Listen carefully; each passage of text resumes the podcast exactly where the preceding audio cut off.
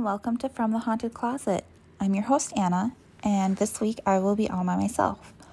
With Christmas approaching, it was really hard for Jamie and I to find a day when we would be able to both record. Um, we both have little kids in our lives that we have to prepare Christmas for, and uh, I hadn't been feeling well this past week, so it just really made it hard for us to try and collaborate a time when we would both be able to work on the podcast. Um, and we just came to the conclusion that it would be easier for me to do this week by myself. I don't really have any updates for my life this past week. Um, I pulled my hamstring, which was another reason it was really hard to collaborate because I just I wasn't feeling well.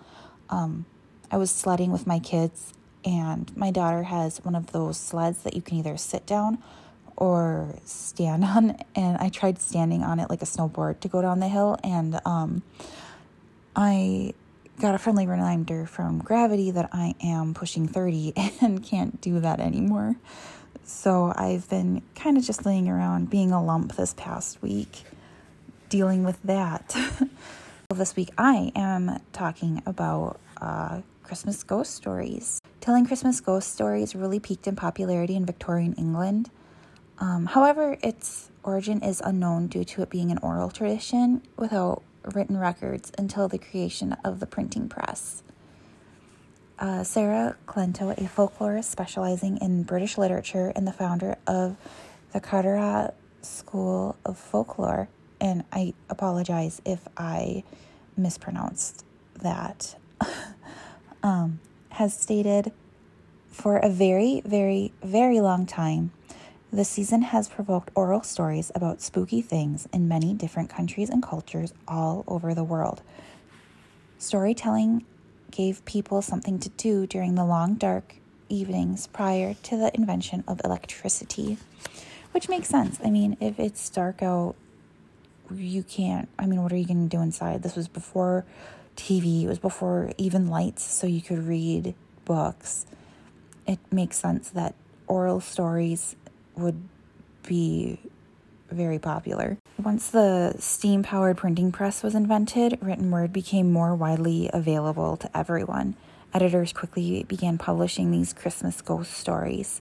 The uncertainty of this time also contributed to the interest in the genre, according to Brittany Warman, a folklorist specializing in Gothic literature and co founder of the Carteret School of Folklore and the Fantastic.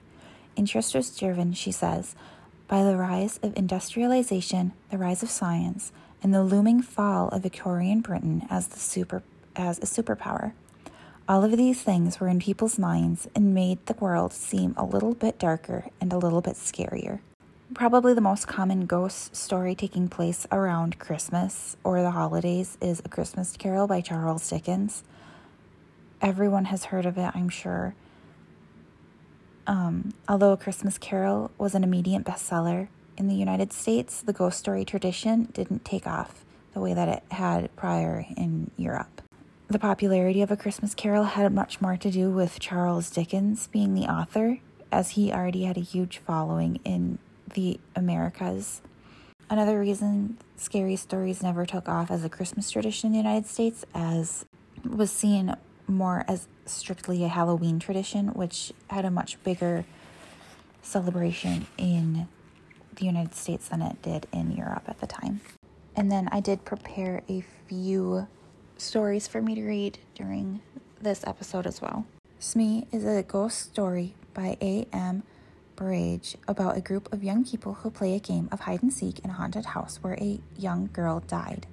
No, said Jackson with a deprecatory smile.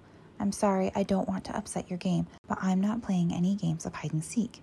It was Christmas Eve, and we were a party of 14 with just the proper evening of youth. We had dined well. It was the season for childish games, and we were all in the mood for playing them. All that is, except Jackson. When somebody suggested hide and seek, there was rapturous and almost unanimous approval. He was the one dissident voice. It was not like Jackson to spoil sport or refuse to do as others wanted. Somebody asked him if he were feeling steady. No, he answered. I feel perfectly fit, thanks. But, he added with a smile which softened without retracting the flat refusal. I'm not playing hide and seek. Why not? someone asked. He hesitated for a moment before replying. I sometimes go and stay at a house where a girl was killed. She was playing hide and seek in the dark. She didn't know the house very well. There was a door that led to the servants' staircase. When she was chased, she thought the door led to a bedroom. She opened the door and jumped and landed at the bottom of the stairs. She broke her neck, of course. We all looked serious. Mrs. Fernley said, How terrible! And were you there when it happened? Jackson shook his head sadly. No, he said. But I was there when something else happened, something worse. What could be worse than that? This was, said Jackson. He hesitated for a moment and then he said, I wonder if any of you have ever played a game called Smee. It's much better than hide and seek. The name come from It's Me, of course. Perhaps you'd like to play it instead of hide and seek. Let me tell you the rules of the game. Every player is given a sheet of paper. All the sheets except one are blank. On the last sheet of paper, it is written Smee. Nobody knows who Smee is except Smee himself or herself. You turn out the lights, and Smee goes quietly out of the room and hides. After a time, the others go off to search for Smee, but of course, they don't know who they are looking for. When one player meets another, he challenges him by saying, Smee. The other player answers, Smee, and they continue searching. But the real Smee doesn't answer when someone challenges. The second player stays quietly beside him. Presently, they will be discovered by a third player. He will challenge and receive no answer. He will join the first two. This goes on until all the players are in the same place. The last one to find Smee has to pay a forfeit. It's a good, noisy, amusing game. In a big house, it often takes a long time for everyone to find Smee. Perhaps you'd like to try. I'd happily pay my forfeit and sit here by the fire while you play. It sounds a good game, I remarked. Have you played it too, Jackson? Yes, he answered. I played it in the house that I was telling you about. And she was there? The girl who broke? No, no, said someone else. He told us he wasn't there when she broke her neck. Jackson thought for a moment. I don't know if she was there or not. I'm afraid she was. I know that there were 13 of us playing the game, and there were only 12 in the house. And I don't know how the I don't know the dead girl's name. When I heard that whisper name in the dark, I didn't it didn't worry me. But I tell you, I'm never going to play that kind of game again. It made me quite nervous for a long time. I prefer to pay my forfeit at once. We all stared at him. His words did not make sense at all. Tim Voice was the kind man, kindest man in the world. He smiled at us. This sounds like an interesting story, he said. Come on, Jackson. You can tell it to us instead of paying a forfeit. Very well said Jackson. And here is his story. Have you met the Sangstons? They are cousins of mine and they live in Surrey. Five years ago, they invited me to go and spend Christmas with them. It was an old house with lots of unnecessary passages and staircases. A stranger could get lost in quite easily. Well, I went down for that Christmas. Violet Sangston promised me that I knew most of the other guests. Unfortunately, I couldn't get away from my job until Christmas Eve. All the other guests had arrived there the previous day. I was the last to arrive, and I was only just in time for dinner. I said hello to everyone I knew, and Violet introduced me to the people I didn't know. That is perhaps why I didn't hear the name of the tall, dark haired, handsome girl who I hadn't met before. Everyone was in rather a hurry, and I am always bad at catching people's names. She looked cold and clever. She didn't look at all friendly, but she looked interesting, and I wondered who she was. I didn't ask because I was sure that someone would speak to her by name during the meal. Unluckily, however, I was a long way from her at the table. I was sitting next to Mrs. Gorman, and as usual, Mrs. Gorman was being very bright and amusing. Her conversation is always worth listening to, and I completely forgot to ask the name of the dark, proud girl. There were 12 of us, including the Sangstons themselves. We were all young, or trying to be young. Jack and Violet Sangston were the oldest at their 17 and their 17 year old son Reggie was the youngest. It was Reggie who suggested Smee when, when the talking turned to games. He told us the rules of the game, just as I described them to you. Jack Sangston warned us all if you're going to play games in the dark, he said, please be careful of the back stairs on the first floor. A door leads to them, and I'm often thought about taking that door down. In the dark, a stranger to the house could think they were walking into a room. A girl nearly did break her neck on those stairs. I asked how it happened. It was about 10 years ago, before we came here. There was a party, and they were playing hide and seek. This girl was looking for somewhere to hide. She heard someone coming and ran along the passage to get away. She opened the door, thinking it led to a bedroom. She planned to hide there until the seeker was gone. Unfortunately, it was the door that led to the back stairs. She fell straight down to the bottom of the stairs. She was dead when they picked her up. We all promised to be careful. Mrs. Gorman even made a little joke about living to be 90. You see, none of us had known the poor girl, and we did not feel sad on Christmas Eve. We did not want to feel sad on Christmas Eve. Well, we all started the game immediately after dinner. Young Reggie Sangston went around making sure all the lights were off except the ones in the service ro- servants' rooms and in the sitting room where we were. We then prepared 12 sheets of paper. 11 of them were blank, and one of them had Smee written on it. Reggie mixed them all up. Then we each took one. The person who got the paper with Smee on it had to hide I looked at mine and saw that it was blank. A moment later, all the electric lights went out. In the darkness, I heard someone moving very quietly to the door. After a minute, everybody blew. After a minute, somebody blew a whistle, and we all rushed to the door. I had no idea who was Smee. For five or ten minutes, we were all rushing up and down the passages and in and out of the rooms, challenging each other, whispering, Smee, Smee. After a while, the noise died down, and I guessed that someone had found Smee. After a time, I found a group of people all sitting on the narrow stairs. I challenged and received no answer. So Smee was there. I hurriedly joined the group. Presently, two more players arrived. Each one was hurrying to avoid being last. Jake Sangston was last and was given a forfeit. I think we're all here now, aren't we? he remarked. He lit a match, looked up the staircase, and began to count. Nine, ten, eleven, twelve, thirteen he said, and then laughed. That's silly. There's one too many. The match went out, and he lit another and count. He got as far as twelve, then he looked puzzled. There are thirteen people here, he said. I haven't counted myself yet. Oh, nonsense, I laughed. You probably began with yourself, and now you want to count yourself twice. His son took out his electric torch.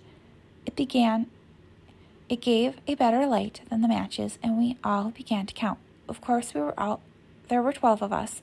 Jack laughed. Well, he said, I, w- I was sure I counted 13 twice. From halfway up the stairs, Violet Sangston spoke nervously. I thought there was somebody sitting two steps in front of me. Have you moved, Captain Ramson? The captain said he hadn't. But I thought there was somebody sitting between Mrs. Sangston and me. Just for a moment, there was an uncomfortable something in the air. A cold finger seemed to touch us all. For a moment, we all felt something odd and unpleasant and just had just happened and was unlikely to happen again. Then we laughed at ourselves and at each other, and we felt normal again. There were only 12 of us, and that was that. Still laughing, we marched back to the sitting room and began again. This time I was me. Violet Sangston found me while I was searching for a hiding place. That game didn't last long. Soon there were 12 people and the game was over. Violet felt cold and wanted her jacket. Her husband went up to their bedroom to fetch it. As soon as she gone, Reggie touched me on the arm, and he was looking pale and sick. Quick, he whispered, I've got to talk to you. Something horrible has happened. We walked into the bedroom. We walked into the breakfast room. What's the matter? I asked. I don't know. You were Smee last time, weren't you? Well, of course. I don't know who Smee was, while Mother and the others ran to the west side of the house and found you, I went east. There's a deep, close cupboard in my bedroom. It looked like a good hiding place. I thought that perhaps Smee might be there. I opened the door in the dark and touched somebody's hand. Smee? I whispered. There was no answer. I thought I'd found Smee. Well, I don't I don't understand it, but I suddenly had a strange cold feeling. I can't describe it, but I felt something was wrong. So I turned on my electric torch and nobody was there. Now I am sure I touched a hand and nobody could get out of the cupboard because I was standing in the doorway. What do you think? You imagined that you touched a hand, I said. He gave a short laugh. I knew you would say that, he said. Of course I imagined it. That's the only explanation, isn't it? I agreed with him. I couldn't see that he still, I could see that he still felt shaking. Together we returned to the sitting room for another game of Smee, and the others were all ready and waiting to start again. Perhaps it was my imagination, although I'm almost sure it was not. But I had a feeling that nobody was really enjoying the game anymore, but everyone was too polite to mention it. All the same, I had a feeling that something was wrong. All the fun had gone out of the game. Something deep inside me was telling me to was trying something deep inside of me was trying to warn me. Take care, it said, take care. There was some unnatural, unhealthy influence at work in the house. Why did I have this feeling? Did Jack Sangston because Jack Sangston had counted 13 people instead of 12? Because his son imagined he had touched someone's hand in an empty cupboard? I tried to laugh at myself, but did not succeed. Well, we started again. When we were all chasing the unknown Smee, we were all as noisy as ever, but it seemed to me that most of us were just acting. We were no longer enjoying the game. At first, I played with the others, but after several, no Smees was found. But after several minutes, no Smee was found. I left the main group and started searching on the first floor, the west side of the house, and there, while I was feeling my way along, I bumped into a pair of human knees. I put out my own hand and touched a soft, heavy curtain. Then I knew where I was. There were tall, deep windows with a window seat at the end of the passage. The curtains reached into the, the curtains reached to the ground. Somebody was sitting in the corner of one of the window seats behind the curtain. Aha, I thought. I've caught Smee. So I pulled the curtain to one side and touched a woman's arm. It was a dark, moonless night outside. I couldn't see the woman sitting in the corner of the window seat. Smee, I whispered. There was no um, there was no answer. When Smee is challenged, he or she does not answer. So I sat down beside her to wait for the others. Then I whispered, "What's your name?" And out of the darkness beside me, the whisper came, "Brenda Ford."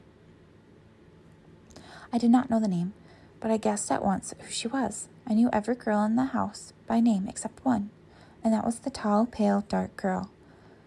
So here she was sitting beside me on the window seat, shut in between a heavy curtain and a window. I was beginning to enjoy the game. I wondered if she was enjoying it too.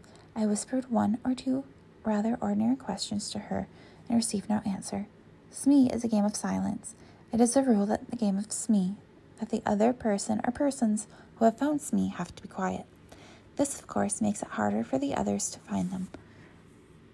But there was nobody else around. I wondered, therefore, why she had insisted on silence. I spoke again and got no answer. I began to feel a little annoyed. Perhaps she is one of those cold, clever girls who have a poor opinion of all men, I thought. She doesn't like me, and she's using the rules of the game as an excuse for not speaking. Well, if she doesn't like sitting here with me, I certainly don't want to sit with her. I turned away from her. I hope someone finds us soon, I thought. As I sat there, I realized that I disliked sitting beside this girl very much indeed. That was strange. The girl I had seen at dinner had seemed likable in a cold kind of way. I noticed her and wanted to know more about her, but now I felt really uncomfortable beside her. The feeling of something wrong, something unnatural, was growing. I remember touching her arm and trembling with horror. I wanted to jump and run away. I prayed that someone else would come along soon. Just then, I heard light footprint, footsteps in the passage. Someone on the other side of the curtain brushed against my knee. The curtain moved to one side, and the girl's hand touched my so- shoulder. Smee? whispered a voice that I recognized at once. It was Mrs. Gorman. Of course, she had received no answer. She came and sat down beside me, and at once I felt very much better. It's Tony Jackson, isn't it? she whispered. Yes, I whispered back. You're not Smee, are you? No, she's on my other side. She reached out across me. I heard her fingernails scratch a woman's silk dress. Hello, Smee. How are you? Who are you? Oh, is it against the rules to talk? Never mind. Tony, we'll break the We'll break the rules. Don't you know, Tony? This is. This game is beginning to annoy me a little. I hope they aren't going to play all evening. I'd like to play a nice, quiet game, all together besides a warm fire. Me too, I agreed. Can't you suggest something to them? There's something rather unhealthy about this particular game. I'm sure I'm being very silly, but I can't get rid of the idea that we've got an extra player, somebody who's ought not to be here at all. That was exactly how I felt, but I didn't say so. However, I felt very much better. Mrs. Mrs. Gorman's arrival had chased away my fear. We sat talking. I wonder when the others will find us, said Mrs. Gorman. After a time, we heard the sound of feet and young Reggie's voice shouting, Hello, hello, is anybody here? Yes, I answered. Is Mrs. Gorman with you? Yes. What happened to you? You've both got forfeits. We're all waiting for you for hours. But you haven't found Smee yet, I complained. You haven't. You mean I was Smee this time, but Smee's right over here, I cried. Yes, agreed Mrs. Gorman. The curtain was pulled back, and we sat looking into the eye of Reggie's electric torch. I looked at Mrs. Gorman and then on my other side. Between me and the wall was an empty space on the window seat. I stood up at once. Then I sat down again. I was feeling very sick, and the whole world seemed to be going round and round. There was somebody there, I insisted, because I touched her. So did I, said Mrs. Gorman in a trembling voice. And I don't think anyone could leave this window seat without us knowing. Reggie gave a shaky laugh. I remember his unpleasant, unpleasant experience earlier that evening. Somebody's been playing jokes, he said. Are you coming down? We were not very popular when we came down to the sitting room. I found the two of them sitting behind a curtain on the window seat, said Reggie. I went up to the tall, dark girl. So you pretended to be Smee and and then went away, I accused her. She shook her head. Afterwards, we all played cards in the sitting room, and I was very glad. Some time later, Jack Sangston wanted to talk to me. I could see that he was rather cross with me and soon told me the reason. Tony, he said, I suppose you are in love with Mrs. Gorman. That's your business, but please don't make love to her in my house during a game. You kept everyone waiting. It is very rude of you, and I'm ashamed of you. But we were not alone, I protested. There was somebody else there, somebody who was pretending to be Smee. I believe it was the tall, dark girl, Mrs. Ford. She whispered her name to me. Of course, she refused to admit it afterwards. Jack Sangston stared at me. Miss who? he breathed. Brenda Ford, she said. Jack put a hand on my shoulder. Look here, Tony, he said. I don't mind a joke, but enough is enough. We don't want to worry the ladies. Brenda Ford is the name of the girl who broke her neck on the stairs. She was playing hide and seek there 10 years ago. There is one story I'm going to read from Reddit called A Christmas Ghost Story by user DeathHamster1, and this was posted to Reddit No Sleep. I have to admit, I'm not a fan of Christmas. Not due to any Scrooge like tendencies or anything, but because of what I saw when I was seven. I was very excited to see that I was going to get on Christmas Day, you see, so I crept down the stairs at two or so in the morning. The grandmother clock in the hallway was ticking slowly. I remember it only too well. I found myself shaking as I turned the living room doorknob. Was I that excited? Why did the metal feel so cold? So as not to wake my parents, I slowly pushed the door open. It would not squeak if you did it too fast. It would squeak if you did it too fast. And crept into the living room. It was dark and cold. I mean, so cold I could make out my breath and what little light that was there. Was the heat broken? The switch to the dimmer lights was next to the door. I turned it and slowly turned the dial. In the diminishing gloom, I could make out the armchairs and the Christmas tree, beneath which I could already see a glimpse of presents. And the leering, skinless face that was now just an inch away from me. Its pupilless eyes seemed to stare straight through me as ozone. The thing reared back, its lipless face falling back behind the ragged hood it wore. It turned away and lurched and limped towards the tree. I could see more of it now. It was stooped and withered, emaciated and cadaverous, draped with the rotting rags of what I guessed must have been once a robe. The thing seemed mesmerized by the tree. Its head swiveled eerily from side to side as it contemplated what was before it. Then it turned and looked directly at me, lifting a long, bony finger to its face where its lips may have once been. My mouth was agape. I was rooted to the spot. I tried to scream, but no noise came out. Finally, I managed to slowly retreat from the living room, turning off the light as I went. I closed the door quietly and crept up the stairs, too petrified to do anything else. I ran to my room and hid under my covers. Only then did I manage to finally, silently sob with fear.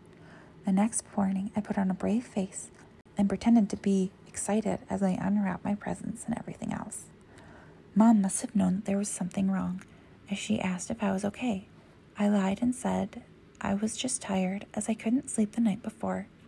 As you do when you're seven, it's Christmas Eve. She hesitated for a moment, but brushed it off as we picked up all the torn wrapping paper left behind. As the years have drawn on, I've pondered this in some detail. We've forgotten what Christmas really is. It is how we used to survive in the darkest, grimmest time of the year. That's what all the tinsel and merrymaking and Santa Claus all stems from. That need to shut out the darkness and the howling blizzard outside. Yeah, I think there's something else too. All that crap about Christmas being magical is true. We dress it up with elves and reindeer and red noses, but it's more than that. There's a reason why we used to tell ghost stories at Christmas till Halloween took over. It is the one point of year where the boundaries between this world and others are the thinnest. No wonder they have festivals and nativity this time of year. Consciously or not, we're wandering off we're warding off the horror that seeps into our world during Yuletide. Maybe all the rituals, tacky though they are these days, appease the things that wait and ward them off for another year. What's a Christmas tree but an old pagan totem decorating decorated in candles? A ward or an appeasement. These days I just blot it out of my mind and pretend I'm Buddhist or something but there's one last thing that I will never forget. All those years ago, the next night, the scrawled note I found under my pillow, and it just said one word shh. The last story I'm going to read is Haunted Christmas, a spooky Wisconsin ghost story retold by S.E. Schlosser. The soft thud of following footsteps echoed behind him as he hurried through the snowflakes towards home. They kept pace with him, quickening when he quickened and slowing when he slowed. It was creepy. His flesh crawled at the sound, and he sped up, cursing himself for walking home alone from the midnight mass. Normally not a poised man, the middle aged bachelor had suddenly been struck by a wish to hear the old Christmas songs sung once again by a church choir, and had walked across town to attend the service. Now, he regretted his choice as he passed the dark house after dark house in the snowy night, and the footsteps never followed, ever followed. He sped up until he was nearly running and skidded into his street. A few more paces behind him to the bottom of his front stairs, and as he dashed up them, he realized suddenly that the following footsteps had ceased abruptly. He glanced behind him at the cross street from which he had just turned and saw only one pair of footsteps in the snow covered street when there should have been two. He frowned in puzzlement and then shuddered as a cold breeze struck him, driving snow against his collar and slammed against the door. Almost it seemed to pass through the door, but that was superstitious nonsense. His head was shaking as he unlocked the front door and hurried inside. He expected darkness, but was delighted to see the yellow glow of firelight coming from his study doorway upstairs. His old housekeeper, whom he thought firmly asleep in her attic bedroom, must have lit the fire pending his return. He shrugged out of his coat and paused for a moment, amazed to find it still warm and dry, though he walked for more than a mile through the snow cold storm. It was almost as if he'd been walking in a bubble of calm air, though he remembered the soft snowflakes hitting his face when he stepped out of the church before the mysterious footsteps began. He shuddered. His shudder was interrupted by the shout of greeting as his old friend Andy came hurrying out of the study. His face lit up in a grin at the unexpected surprise. The two men shook hands heartily and retreated back into the warmth of the firelight, talking to talking so fast that they stumbled over each other's words. Andy had left town years ago to take a government job in DC, and they hadn't seen each other since. Nearly an hour passed before it occurred to him that his guest might have been hungry. He offered him his offer of a meal was instantly accepted, but Andy was unwilling to leave the comfort of the fire to go eat in the kitchen, so he jogged downstairs alone to, catch some, to fetch some food. He didn't wonder at his friend's reluctance to join him in the kitchen. Andy had looked very pale and kept shivering with cold while they talked. He hoped his friend wasn't ailing for anything. A few moments later, he was back with warmed up meal, with warmed up meat and potatoes and a couple glasses of beer. Apologizing profusely as he handed Andy a plate for the mismatched dinnerware, Andy just laughed and hung, hunkered down to eat. When they were both finished, he showed his friend to a guest room and then tumbled into his own bed to sleep. All his apprehension, caused by the mysterious footsteps, forgot in the visit of his friend. He jumped out of bed Christmas morning and dashed immediately downstairs to the guest room to rouse his friend. And he wasn't there, and the bed had not been slept on. That was odd. He ran down to look in the study, but Andy wasn't there either and one plate full of food was sitting at the end table beside his friend's old chair. It was completely untouched, though he'd seen Andy eating it the night before. Skin creeping at the thought, he ran to the kitchen, asked his housekeeper if she had seen Andy. But the housekeeper had seen no one either the previous night or this morning. He flopped down at the bottom step of the staircase, completely baffled. Where had Andy gone? It was a mystery that plagued him all Christmas Day, and he did not enjoy his holiday dinner at all, a fact that annoyed his housekeeper. He was awkward the next morning from a restless sleep by the sound of a front doorbell. He stumbled out of bed with a splash of water from his bedside pitcher into his sleepy eyes when a knock came at his bedroom door. When he answered, his housekeeper handed him a telegram that had just arrived. She hurried back downstairs to prepare his breakfast. He opened it curiously, not knowing who would be telegraphing him so urgently.